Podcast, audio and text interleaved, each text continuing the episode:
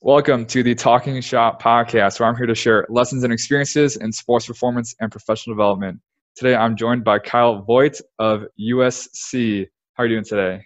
I'm doing great. How are you doing, Matt? Good, good. Always a good day when, when I can record a podcast and, and catch up with friends. So, uh, Kyle has been to some pretty big name universities doing sports science and stuff like that, which I'll let him get into. But a little bit of background about how he and I know each other um, I was taking advantage of this recent off time and just reaching out to college sports science, uh, sports scientists, and he's been more than gracious to give me about two hours of his time on two separate occasions uh, via phone, and and now we are on the podcast about to talk some shop. So, for those who are not familiar, could you please uh, share a little, little bit about your background? Yeah, absolutely, Matt. So, thanks for having me. Uh, basically, I started my undergrad at SC. So I'm a I'm a Southern California kid, born and raised in in LA. My dad was professor at SC, so like I, I was just born and bred uh, a Trojan. So undergrad at SC, wanted to be a doctor. Did a typical route a lot of people take. So you go and you're pre med, and then your grades are crap. So you gotta go do pre PT, and then your grades are crap again. And you're like, all right, well, I like sports. I like lifting weights. What could I do that would let me do that? So uh, after I got my undergrad, I actually did an internship at UCLA, which is a, great experience for me. We'll go into that maybe a little bit more uh, if you'd like. uh, so that was really great. I got to work under Coach Mike Lynn over there, and he taught me basically everything about the foundations of uh, S&C. And, and then I was lucky enough to actually do an internship at USC right after that. So didn't even have to move. Still live in the same apartment, which is pretty awesome. Uh, and then there is where I got initially exposed to quote unquote sports science, GPS. They had a, a sports science coordinator at USC there. Um, so that was awesome. And while I was at USC, I actually got a graduate assistantship at UCLA. So went back across town, still didn't have to move. Uh, and, and, at UCLA, my role was essentially uh, as their first GA responsible uh, for data analytics. So that was my big role, which was taking all this data we were collecting, whether it was wellness, jumps, uh, GPS metrics, whatever, for 21 teams, consolidating that somehow, and then putting that data out to whoever wanted it. Uh, and I was also in charge of uh, S&C for the, the cross country team there, and I was supporting about eight other teams, uh, just like as a secondary coach helping on the floor. Uh, so G, that GA at UCLA was was awesome for me because it really exposed me to being like, all right, what is quote unquote sports science? How is that different from strength conditioning? And where does that fit in the elite like collegiate landscape? Uh, from there, I really wanted to learn more about sports science in particular. So I actually attended a conference in Long Beach, which is about 20 minutes south of LA, and uh, I listened to a, a person named Tina Murray talk. She was uh, the director at the University of Louisville at the time and she talked about their performance code. So it was culture, operating system, data and decisions and execution. Uh, and it was awesome. I was just like, all right, she's got all these cool graphs, data and decision. You're the director. You're obviously not doing this. Who is the one that you've employed to do this? And can I talk to him? So ended up talking to Paul Jones, uh, who ended up being my boss at Louisville. So I moved out to Louisville, Kentucky, and spent a year there. And and that was an incredible experience. I was essentially applied sports scientist for two teams, men's soccer and women's basketball, uh, also assisting with the S&C side, and I was an S&C coach for, for diving. So that was probably the, one of the biggest, most formative experiences uh, in my career, um, being away from home for the first time, really, and then also just getting to learn from some people that have been doing quote unquote sports science and collegiate for five, six years. Um, and then I was fortunate enough where I'd made some contacts at USC and uh, they had an open position for their sports science coordinator. And essentially what happened was uh, Pete Carroll hired the head strength coach from USC, uh, Ivan Lewis, and Ivan took several of his staff members with him up to the Seahawks, one of which was the sports science coordinator. So that position was now open. And I happened to know the previous sports science coordinator and got really lucky, I guess. And happen to be in the role now. I've been in the role for about nine months now. Um, essentially, within that role, uh, I provide sports science support to whichever teams will have me on a daily basis. That's actually our women's volleyball program and our football program. Um, anyone familiar with collegiate athletics knows that football is a, a huge driver. So about 75% of my time is spent with football, and about 25% of my time spent with women's volleyball. Also, I work a lot with our athletic training and our, our strength conditioning, nutrition, basically trying to bring all the parties to the table, having everyone speak the, a common language and making sure we're on the same page. So if there's anything I could take from my journey so far is like definitely have a plan for where you want to go, but be ready for for opportunities to show up and adapt to those. Uh, I I would never have told you I would have been in the position I am in now four years ago. So that's my background, and who I am. Yeah, and, and this is a quote I shared previously on my podcast. So this is the original founder of this quote, but I don't know if it was our, our first or second phone call, but uh, Kyle said the only difference between you and me is a few people saying nice things about me. If if you remember saying that quote, um, so if you could just touch on really quick, kind of how each job progressed from UCLA to USC to UCLA to Louisville back to USC, right? That's the order. Kind of how that went down mm-hmm. in regards to who was kind of telling you to apply where and kind of how that all came to be. Yeah, absolutely. So, uh, completely honestly, I only applied to those first two internships. Those are the only ones where I saw a, uh, sorry about that. I actually saw a posting and I applied for it, you know, send the cover letter, send the resume, uh, do the interview and show up. And that was those first two, those first two internships. I didn't even know there was a GA at UCLA. It was the first time it was created. I got a phone call while I was actually at SC. And they called me and I'm taking a phone call in the USC weight room about getting a job at UCLA. So I don't know what I did at, at, UCLA to make them think I was qualified, but essentially right. they, just, they just wanted someone to handle their data. And I mean, we've talked about this on the phone before, Matt. Like people don't like working with data, at least especially strength coaches. So I saw that as my niche. Okay, I actually really like this stuff. I want to be able to do this and help people utilize this information. So that's how that happened. Uh, and then that fellowship at Louisville, like I talked to, very similar to how we met. I actually hit up Paul Jones, who's the director of performance analytics at the University of Louisville, and I hit him up about three times. And after like the third talk, he's like, "Hey, what are you doing after your GA?" And I was like, "All right, like, I don't know, looking for some sort of way to get paid." And he's like, "Well, we have this fellowship that actually pays a little more than you're getting paid right now, uh, and it's Louisville, so it's probably gonna like you could probably buy a house because it's Kentucky, man. Like rent is so cheap, so compared to LA at least." Uh, so moved out to, to Louisville and and he basically poached me. He told me to apply. Um, and then same thing with the sports science. I got a I got a call in February saying, "Hey, I think you'd be good for this. I'm gonna hook you up with my boss." Okay, boss calls me on a Saturday. All right, hey, I need you to officially apply for this so that you can actually be up for this job. So like they're all telling me to apply, and that's just because throughout my journey that we've just talked about, like I met certain people along that way. Now, I'll tell you straight up, not every single person I met along that way would vouch for me. And that's that's just the fact. Like not everyone you work not everyone you interact with or work with is going to say positive things about you if their reputation is on the line for that. And that's completely okay. Like I rather be someone who's somewhat polarizing than have everyone say something somewhat nice but like eh about you, you know? That, that's just my two cents about that. Yeah. And, and along those lines, um, I want to put that people you network with, not everyone you're, you're going to click with. And there's some people that I'll hang up the phone with. And I'm like, oh man, that didn't really go that well. You know, I'm probably not going to hit them up again.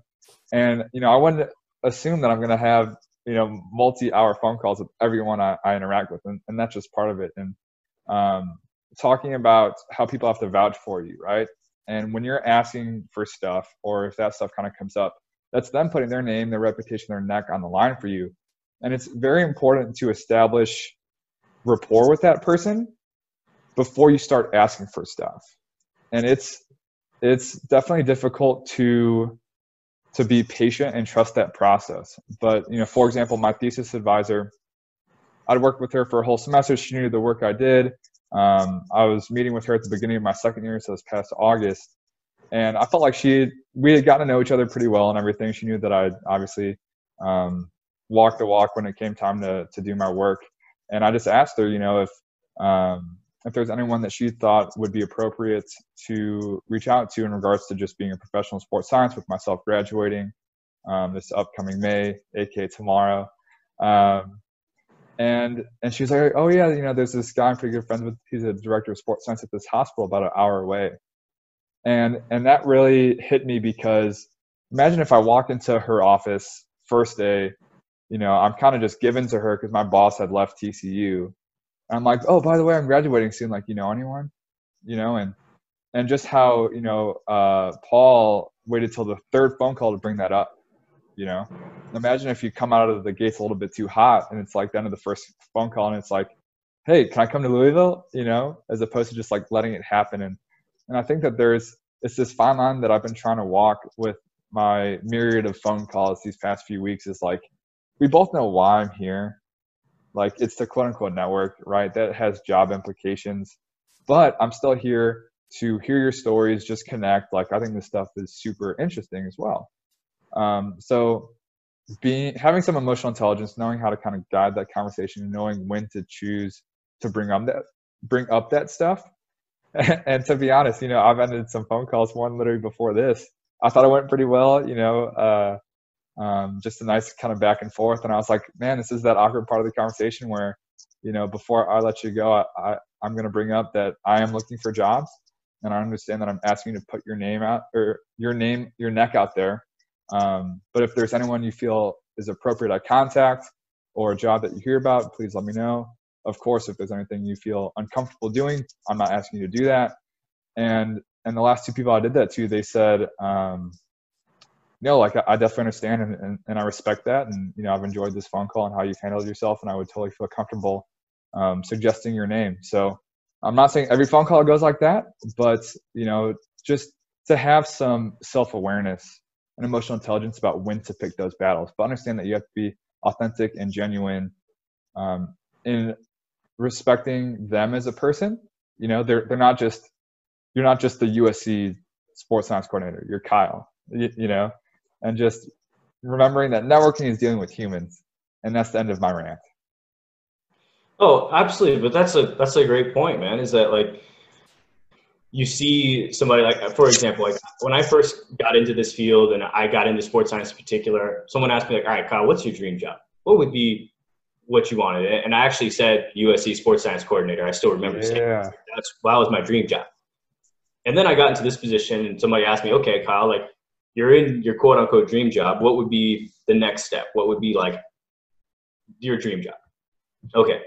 Uh, director high performance U.S. men's national team, soccer that would be to me like the pinnacle of the profession, right? And ironically, so USC, I, I was doing some basically just canvassing, trying to learn more about AMS systems, talking to a bunch of different companies. And if you guys aren't familiar with the AMS, that's an athlete management system, which is essentially uh, a centralized hub to house all information across different departments. Uh, that could be anything from GPS metrics to sport information to uh, workouts to rehab, whatever. Centralized hub for all information to go into basically allows people to make uh, better associations between things. So I was canvassing the market for that, and one of the companies, their director of performance science, that's his title, is the U.S. men's national team director of high performance. Like that was somebody that I talked to through this journey. So I'm really talking to this guy. He's been uh, the director of high performance at Bayern Munich, German national team, AS Roma. Like, if you're familiar with soccer, these are some huge names. I'm a pretty big Bayern Munich fan myself. So, like, to talking to this guy is like, that's the, that's the idol, you know? So, like, I'm trying to hold back a little bit and be like, all right, this guy's trying to technically sell me something. I've got to be smart about what I say here. But it's that sort of stuff too. You just don't know who you're going to talk to. But also, like, like, like you said before, like these are just human beings, man. Like we all deal with the same issues pretty much and most of us can't go to work right now so most of us are trying to figure out all right what do i need to learn how can i best support my athletes uh, at a distance uh, so it definitely leads on to that and i admire you basically like actually outright asking people like hey if you have a position please let me know that's something that i, I never did really Uh, and that's not to detriment to you. It's more to say, like, I never felt comfortable actually asking, hey, like, I'm looking for jobs. Do you have anything? And there's a lot of people like that I talked to, and I specifically was like, all right, I'm interested in a job with this person. Uh, if I keep calling you, will you eventually like give into it? I don't know. And that's that's one of those hard, hard lines. Uh, how do I say this? Obviously, us talking, like, I know that you're, if I had a position open at USC, we had built a decent enough relationship where I'd be like, okay, Matt, I'd love for you to come in and we can talk about this position. But I don't have a position open at USC. And that's that's one of those hard parts is like, do you look at someone who might potentially have something now or okay, this guy's trying to grow a sports science department at a big time division one university this is a great person to know right now. I don't know if that's going to foster anything or not, but what could be the future implications of that? I think that's important to know. That's an important thing to, to distinguish because who knows? I might not be at USC in five, six years. You might be the sports science coordinator at USC in five, six years. You know, it could be a completely reverse situation. That's the the nature of sport, man. Yeah, and how you uh, kind of phrase that example is no one's going to say, "Oh yeah, I feel comfortable like giving you a job." It's more like I feel comfortable putting your name out there or yeah. interviewing you for X, Y, Z. So you definitely have to be able to to walk the walk when it comes time. You know, you you can't just you know put on your I, I call it a customer service voice on the phone and try to be all professional and stuff. Um, so so if you can walk the walk, if you're professional, but you know how to be personal, um, I forgot. It might have been you. It might have been someone else. But they were talking about how an inter- an interview is basically just like, do they want to go get a beer with you after the interview? You know, the the the hard skills, and we've had this conversation like hard skills versus soft skills. Like there's specific protocols, technology. You'll learn more or less on the job. You know, but having that experience of I've taught myself technologies before. I just understand this process.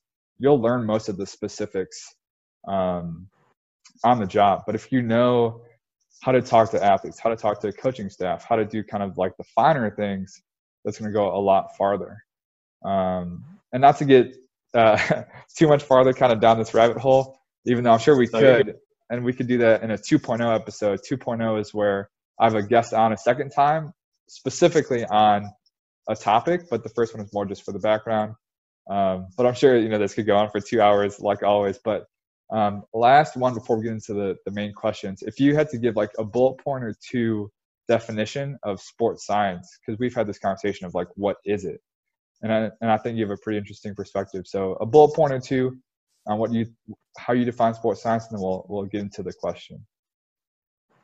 Yeah, I think it's a, it's a great question. It's actually something that a lot of people in similar positions to me get asked quite a bit, quite a bit. Like, all right, what is sports science? How's that different from athletic training? How's that different from strength conditioning nutrition psych? Uh, sports science is a science of sport. And it, it sounds super lame like you just flip the words but essentially all i'm doing is trying to understand sport and study sport and those that participate in sport.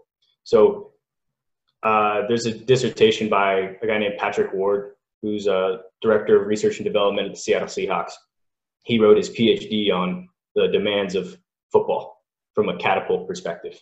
So if you're not familiar, Catapult is a, a GPS company that basically pushes out uh, this unit that measures a bunch of biometric information. So he did his PhD on that, and one of the big things he did was define sports science, which is the application of scientific principles to sporting performance. Um, that's my definition of sports science. Um, and that can mean a billion different things that's a whole other topic but that's how i see it yeah so sport is the athletes the games the training model and everything and then science the scientific method of you know justify your question right create a hypothesis and then go and test it and then come up with a conclusion and ask a better question you know and um, one of my favorite things i heard from you is uh, i think you asked me um, what's my like sports science process? And I was like, oh, you know, you figure out what technology you have, and then you do like a needs analysis and key performance indicators. And then you were like, or I asked you the same question, and you said, uh, I got a, a game, figure out their playing style, you know, what are their practices like and just like sport but sport specific to your context you know the pac 12 is a very or usc is a very uh, football is a quicker pace offense you know and if you went with traditional work rest ratios um, the example you gave me of you know a, a play play clocks 40 seconds a play is four seconds that's like 10 to 1 but if you're running a quicker style offense but you train with a traditional you know football model you guys are going to be super un- underprepared. So sports specific to your context your team and then kind of applying the scientific uh, method with technology and whatever it may be so uh, now what is the coolest story you have thus far in your sports science and just overall performance career? Oh man, so the coolest story I have so far was actually this past football season. So I'm fortunate enough to travel with our football team.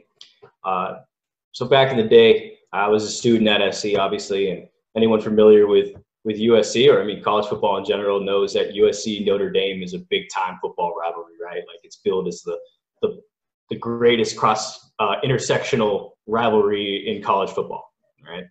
So, as a student, my senior year, I actually went to South Bend, Indiana.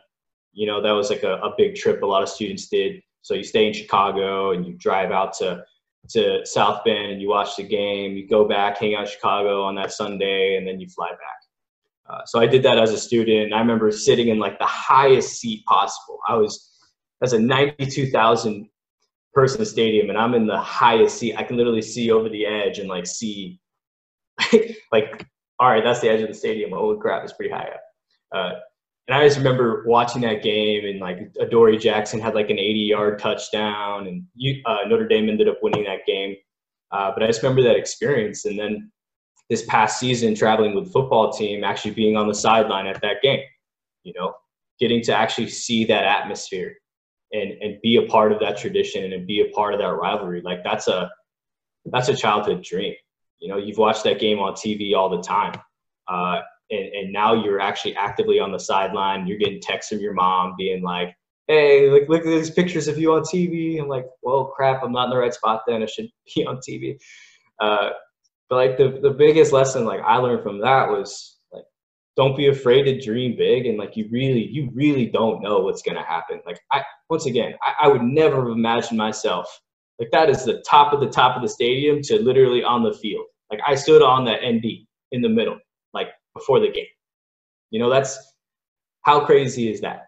Like i was just some random student at sc and now i ended up in that position. So that's the coolest story i've got so far that is insane and and it's so cool just to ask that question, uh, just because the the variety of answers there are, but just that like, imagine being on the ND and then you're looking up at the top of the stadium and you're like, I used to be there, you know. Um, that must have been a very very humbling but very motivating um, experience, and that is a super cool story. Um, yeah. Yeah.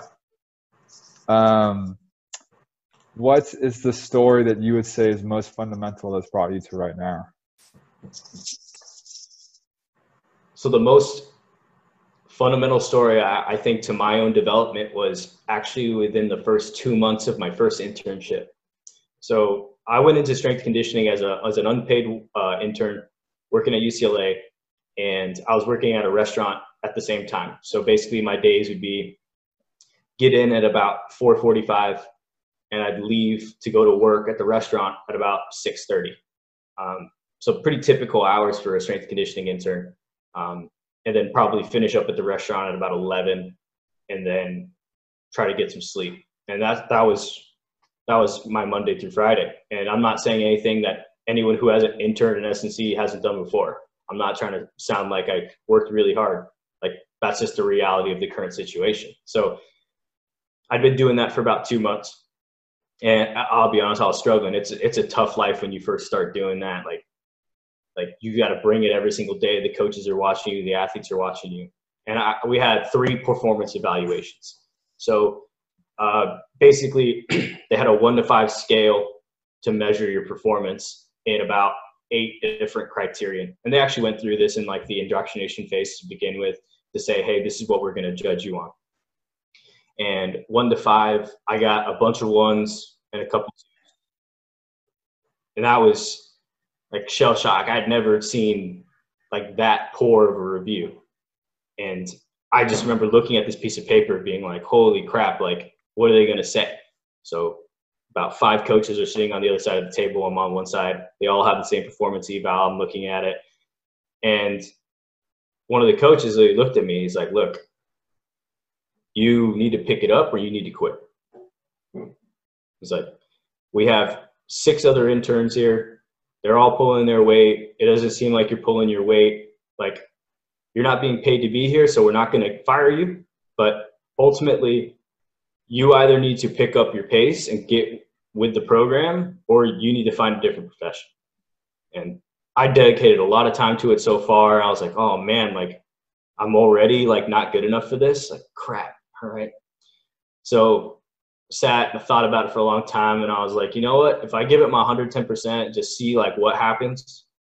I, if, if they t- still tell me to quit, then fine, I quit. But then it's just not for me. So at, we were uh, we were just coming out of summertime. This was a summer to fall internship, so it started in June, ended in December. Uh, so September started, UCLA started back up, and I was actually assigned to work with baseball. Um, UCLA baseball at the time was a pretty good team. Now they're probably one of the best teams in the country. So it's it's pretty cool to work with a team of that caliber. Uh, and I remember working with with the strength coach, and the way that they had it set up was they would split up the pitchers and the position players. The the pitchers would start out in what we'd call the GIF, which is basically just like this big uh, batting cage, um, and they would do speed work in there for about 45 minutes with uh, another intern uh, and then the they would flip. So there was a weight room on another side of the baseball stadium, and that had about eight racks in it. So the head strength coach for baseball took four racks, and I took four racks. And before the session, he said, "Those are the freshmen. You're in charge of them. If they have any questions, if they need to know anything, you're in charge of them. If they don't make it or they don't pull their weight with the rest of the guys, that's on you. So it's 6 a.m. Like I ran the warm up for everyone. We all run over, and I'm like, all right, I'm just gonna do it. And what was cool is like no one's around. It's like 6:15 in the morning. It in LA, like no one's awake. Everyone's driving on the freeway. Like no one's no one's actually gonna pay attention to this. So I just start screaming at people. I'm just I'm like, all right, I'm gonna own this session. Like you're gonna know who I am by the end of this session. So I'm just making sure everyone's in the right spot. We're going, we're going, we're going. And the director of strength conditioning actually had a meeting at baseball that day. So he comes around and he's walking into the office, which you can actually see the weight room from. And he just, he told me this story later because I was too busy coaching. He saw me and he's like, Who the hell is that?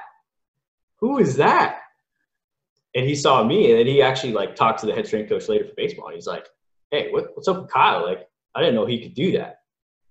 And that was that was the moment right there. They actually told me in my second eval, like my numbers went up a little bit. It wasn't like I didn't get fives or anything, but from ones and twos to twos and threes. Uh, actually got a four on like coaching assertiveness or something like that. But that was the moment where I, I realized like, okay, I can do this. Like I can be a strength coach if I need to be. I can ultimately do this job.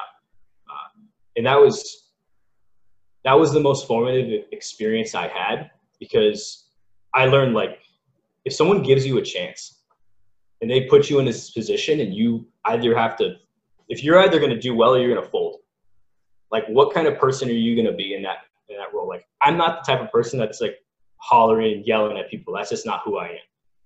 But for that current role for what i needed to be at that moment i was going to be someone that yelled at people so I learned make the most of the chances you, you're given and then be the right person for the role that you're in. It might not seem authentic to you at that time, but that's okay. Your job is to play a role. You're not the head strength coach of the team. You're supporting that coach. You need to do what that coach is telling you to do.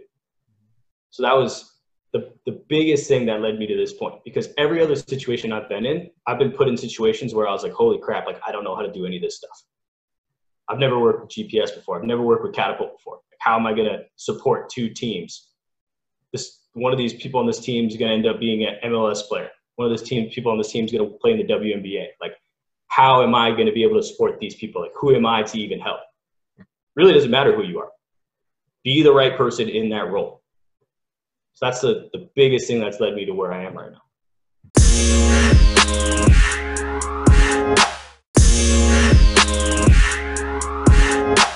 Yeah, and, and when, when it comes time to walk the walk, wh- whether you feel qualified or, or confident or whatever word we, we want to say, there's a lot to be said that people just like figure it out, you know. And and one lesson I got out of that story is you never know who's who's watching. Oh yeah. Whether it's whether it's uh, explicitly stated or not, um, that they're going to be there. So that's why you literally have to walk the walk and bring it all the time, you know. And and imagine if if one day you got off uh, your your restaurant shift super late and you woke up super tired and you're kind of just like, oh, I got 50% today, and that was the day of your eval, or that was the day that they had the meeting at the baseball facility, you know. So I, I think there's a lot to be said to that story of like of taking criticism, walking the walk, and I like how you said, you know, whatever role you're in, you're in that role, so you might as well crush it, you know and you never know who's going to be there. So I and and that has and I think that that has to do with um, with your superiors, but also the ones you're coaching under. You know, if if they can see you bringing it every day and they can see you kind of um, doing what what needs to be done, that's going to go a long way with the athletes as well, um, as well as um, your superiors, like I said. So that, that that's a really cool story. And I can only imagine you walking out of the facility that day where they were like, "You just don't have a guy," you know. Yeah, I mean, oh, it was one of those like come to Jesus moments where you're just like, man, I've invested so much time in this. Like, this is what I want to be my profession. I don't, I don't have a backup plan. There is no plan B. Like, we'll see what happens. And the more and more I thought about that story, like, the more and more I've applied that story everywhere I've been. Like, I've always been in a situation where I didn't know what to do. I didn't know whether I was going to succeed in something or not. And what I did was basically just, I don't know, what is the role demand? And then do those things. Like I, the biggest thing I actually learned from uh, director of performance at the Memphis Grizzlies, I was actually just chatting with him. Uh, and he said, we're all, we're also like focused on soft skills. We're also focused on like leadership development and like how to talk to athletes and what cues are you using and all this certain stuff. And he's like, don't don't worry about that stuff. Like, what job are you doing? Okay, do that job. Just what do you need to know to be good at that job? And then do that job. Like we we we focus so much on like, oh, you have to coach them this way. You have to use this Oreo technique where you say something positive, then you say something negative, then you say something positive. Like, no, it's it's not that cookie cutter. Sometimes someone needs to kick up the ass. Sometimes you need to like put your arm around a dude and be like, hey, is everything okay? Like, there are times for those different things. But if your coach is saying, "Hey, I need you to be like, I need you to be this guy today," be that guy. There's, yeah. there's a reason. There's a reason he's asking you to be that guy. And believing in that as well. You know, if, if you don't feel qualified, it's like I'm here for a reason. And and to bring this back to the the performance evaluation, it's one thing to to you know sit there and take them saying you know you should quit you got all these ones and stuff but it's another thing to say, okay, why am I getting these ones? What are you guys looking for? You know, and being able to take that extra step, um, I think is another thing to, to take out of that story as well. Yeah. And I, the last thing I'll say on that is if you're in a position where you have interns underneath you, or if you have anyone that's working for you, if you're a boss, like don't be afraid to give harsh criticism. Do not be afraid to criticize people and obviously be constructive with it. Don't be an asshole, but don't sugar. Don't uh, UCLA. When I was a, a GA and I was actually on the other side of that table, we would say no cupcakes. Right? You don't give out cupcakes. We're not trying to make you feel good about yourself in that moment. If you're crap, you're crap. If you're great, you're great. Like we're gonna tell you how it is because lying to somebody and telling them that they're good at something when they're not, like you're not going to end up with a job in this profession you will not. Like people can see through the crap. So giving somebody real criticism or, or real direction is so valuable. And I, I can't thank those coaches. That, the, the coach that did that in particular is probably my biggest mentor. The one that said that to this day is like one of my biggest mentors in this field. So I really respected that they did that. Sweet, sweet, cool story. And uh, and last one, what is the story you're most proud of thus far? I think so. I was a performance analytics fellow at Louisville. Basically, all that means is I was a sports science guy for a couple teams, but I also helped people in the weight room. So one of the things that we were tasked with was building out a, a 42 week, my bad, not a 42, a 52 week program uh, for a team. Right, I got assigned men's soccer because I was working with men's soccer at the time. So my job was to give my overall philosophy, uh, how I would do things from a strength standpoint, a conditioning standpoint, and a sports science standpoint for that team, how I would support that team. So went out and actually built it. And I, I really like fleshed out my philosophy. So I, I did like the Simon Sinek, like why, how, what, like why are we even doing this? How are we going to accomplish this? And then what am I actually doing? So that really helped me develop as a coach and as a sports scientist. So gave that presentation uh, to our basically the Louisville sports performance staff. And I remember my boss at the time, Paul, basically saying, look, if you give that presentation to any sport coach in the country, you'll get a job at the division one level. Like if you give that presentation to anyone, like you you will be employed because you have an understanding of why you're doing what you're doing. You know the limitations of what you can and cannot do, and you've obviously proven like what's important and what's not for that particular sport. And that was big for me because he was he Paul he's a military guy, right? He's not the type of person that just like say nice things to people. Like him and I had gotten into it quite a few times before that. So like I was really happy that he actually like gave me that feedback because it it meant that he meant it. Uh, an addendum on that is the strength coach for men's soccer at the time was actually the director. And he was asked to present at the CSCCA conference uh, on men's soccer. And he asked me, he's like, hey, Kyle, like, you're working with that team every single day, running catapult in meetings, all this stuff. Like, do you want to present with me at the CSCCA? So I'm a fellow, like, I, I'm a paid intern essentially. And I'm presenting at a national conference on men's soccer, basically talking about, hey, like, this is what we do from an analytics standpoint with our soccer team. This is why we do what we do, and this is how we help them win. So that was the story I'm really proud of because that's that was basically the culmination of like, all right, I can do this. Like, I can be a sports scientist at the Division One level. Like, I can support a team. Like, that's when I knew I was onto something. Um, and the, the biggest thing I, I'll take from that is this it is related, I promise. Uh, just look outside your field for inspiration within it. So what really molded my philosophy was actually like soccer coaches. So like reading about Pep Guardiola, reading about uh, Brendan Rodgers, reading about these different coaches and how they actually see the game. Because as a strength coach or a sports scientist, supporting that head coach really doesn't matter what I think.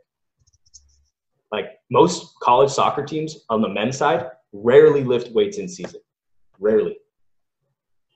Like I can attest to that.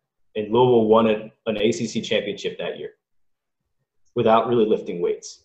That's when I realized just because I'm in the weight room 10 to 12 hours a day doesn't mean the weight room is the most important thing for those kids. Obviously, playing the sport is pretty important for soccer. And that's framed everything in my career. Like, you get better at the sport by playing the sport.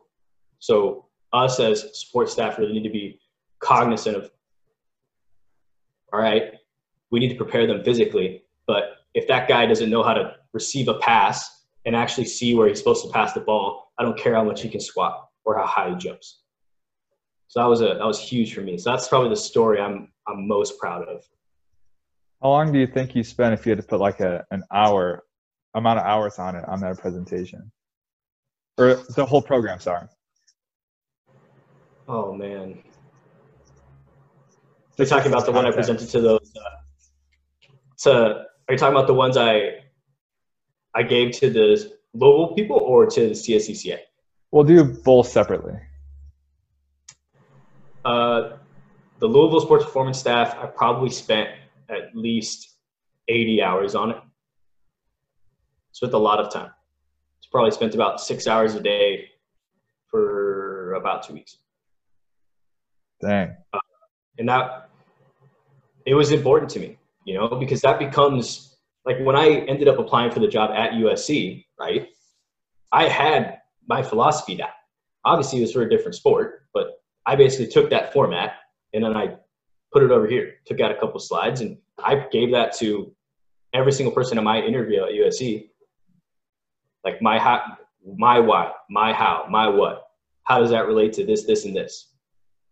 And I don't know if that got me the job, but it definitely didn't hurt. Like my boss at USC still has it in his office. So like that's what I'm trying to say. It's like, yeah, you put in the time. I spent 80 hours on it, but that means I spent 20 hours when we did the CSCCA. And then I spent about five hours when I did the USC one, changed some branding.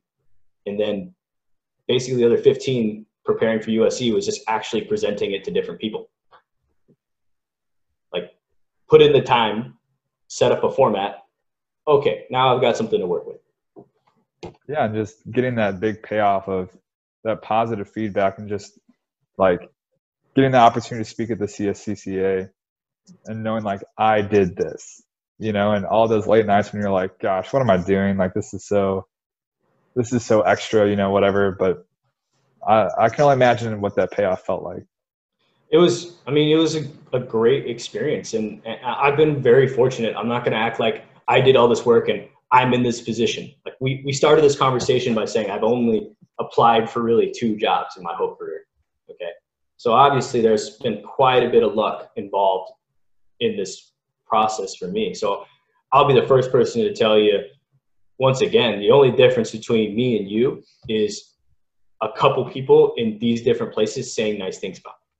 And I, I genuinely mean that. Like I've put in work and I, I think I'm damn good at what I do. But ultimately, like you might you might be damn good at what you do. I don't necessarily know because I haven't seen you work on a daily basis, but you just need people that are going to be in your corner and go to bat for you. And with people saying nice things about you, it's because you walked the walk. It's because you had that rapport with the person. You know, not just not just in the first email. You know, you send to someone, "Hey, you have a job for me? Hey, can you give me you know all these seven people's emails in your network and and and things like that." Um, and then the the last thing about that story about seeking information elsewhere. The only requirement of a soccer athlete, we'll just go with soccer, is to play that sport, you know. And and are you are you so, so the the soccer problem is how do we get more wins? Are you putting your own solutions in the weight room in the catapult data, your own solutions to their problem, or are you being a tool for them to use? Um, and that's been really helpful just thinking about how to think about kind of sports science? Am I promoting my own objectives just because this is quote unquote my my niche? This is what I do, or am I a tool to help them solve their problem? Yeah, and that's about us understanding the game, right? This goes back to what we talked about before. Watch the sport. If you watch Louisville men's soccer play, they have a very distinctive style. They possess the ball. If you line up their team versus every other team in the country, they look like that. They're all like five eight, five nine, right? Everyone else in the country is these big dudes, all right? That's just a difference in philosophy. Like Louisville men's soccer is all about technical and tactical aspects of the game. So if I see that, I have to think functional minimum for physical. Obviously, psychological is important too, but we're not going to talk about that. Ultimately, like the physical side isn't going to be what wins them a game. What could help another team. Let's say the team we lost to that year, Michigan State, right? They were big dudes. Like they, every single one of those guys on the field were at least six one, and they were probably 20 pounds heavier than every guy on our team. And they played a very direct style of soccer. All right, you play like that. Okay, you better be able to accelerate. You better be able to be fast. You better be able to get ahead on a ball. Like, I wouldn't, if I was at Michigan State, I wouldn't treat my job the same as I would at Louisville because the demands of the game from a coaching perspective and a game model is completely different. So you you have to adapt your style to the coach you're with because I might be a, a simple back squat, deadlift, clean guy, but if I work with soccer and they never lift, what am I going to teach them how to clean? Right? I might as well just let that guy go outside and juggle the ball a little bit more. Maybe that'll probably help us win. It's awesome. Um, but just to finish up that story before we get on another two-hour convo is being willing and able to kind of take your ego out and be like, I'm not going to make or break this this um, this team. And, and we've had this conversation before. It's like, how much are you actually contributing? You know, and being able to step back and be like, that it's a very technical team. It's a very technical sport, and that's what they need. And how do I help optimize that as opposed to just promoting your own um, a, agenda and objectives and your specific modalities, as opposed to just helping them solve their problems as a tool, kind of like I said. Um, but second to last question, I guess. What's one of three things that the listener can start doing tomorrow to become better? Okay, number one is develop baseline level of data literacy. Right, that's the most important thing. I think most people in in the sports sciences, strength and conditioning, anyone that works with athletes at a high school, collegiate, or professional level needs to know how to work with an Excel spreadsheet and not like, hey, I know how to enter in information, but like understanding how to work with data, like know the difference between a classifier, a parameter, or an instance. Okay. Like a classifier is like my name. That's a classifier. A parameter would be total distance or a heart rate exertion. And an instance would be every single time there's a different one of those things, a different data point being entered into the system. Like that's incredibly important. You'd be surprised by how many people like don't understand basic tabular structure of data, and that that's incredibly important moving forward. Um, a great resource for learning Excel, specifically if you work in sport, is Excel Tricks for Sport. Uh, it's run by a guy named John Lyth. Uh, used to work for the New Zealand Institute of Sport. Uh, really smart guy. Uh, that's number one is develop baseline data literacy it'll go a long way uh, and then learn the fundamentals of your craft so if you're an S&C coach learn the foundations of biomechanics uh, anatomy physiology cueing athlete management. If you're a sports scientist learn about data management. Learn about the scientific method. What is that? And then also all those things that the strength coach knows. You need to know about biomechanics. You need to know about anatomy and physiology. Like you need to understand like we focus so much on leadership skills. Like once again like i'm going to harp on this. We focus so much on soft skills. It's incredibly important for us to to know okay when i look at a force time curve of a jump why is there a time where i weigh less than gravity when i'm pushing down like that sort of stuff because we talk about like learning how to decelerate the body and when we talk about getting better at certain things, are we actually getting better at those things? We can actually measure that stuff now. Uh, and then lastly, I think if you really want to differentiate yourself, you have to look for a, a, an asymmetry to exploit.